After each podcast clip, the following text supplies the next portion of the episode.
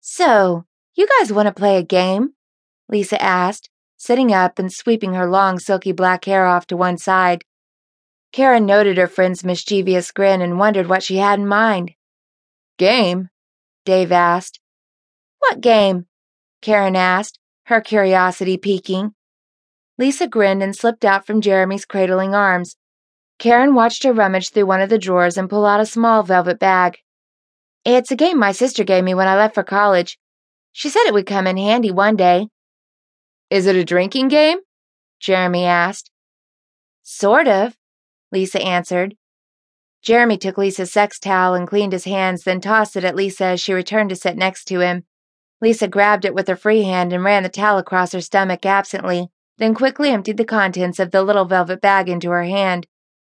Three pastel colored dice rolled into Lisa's palm, and Karen arched an eyebrow at her friend. Dice?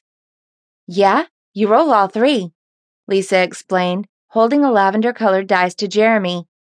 And they tell you what to do and where. A sex game?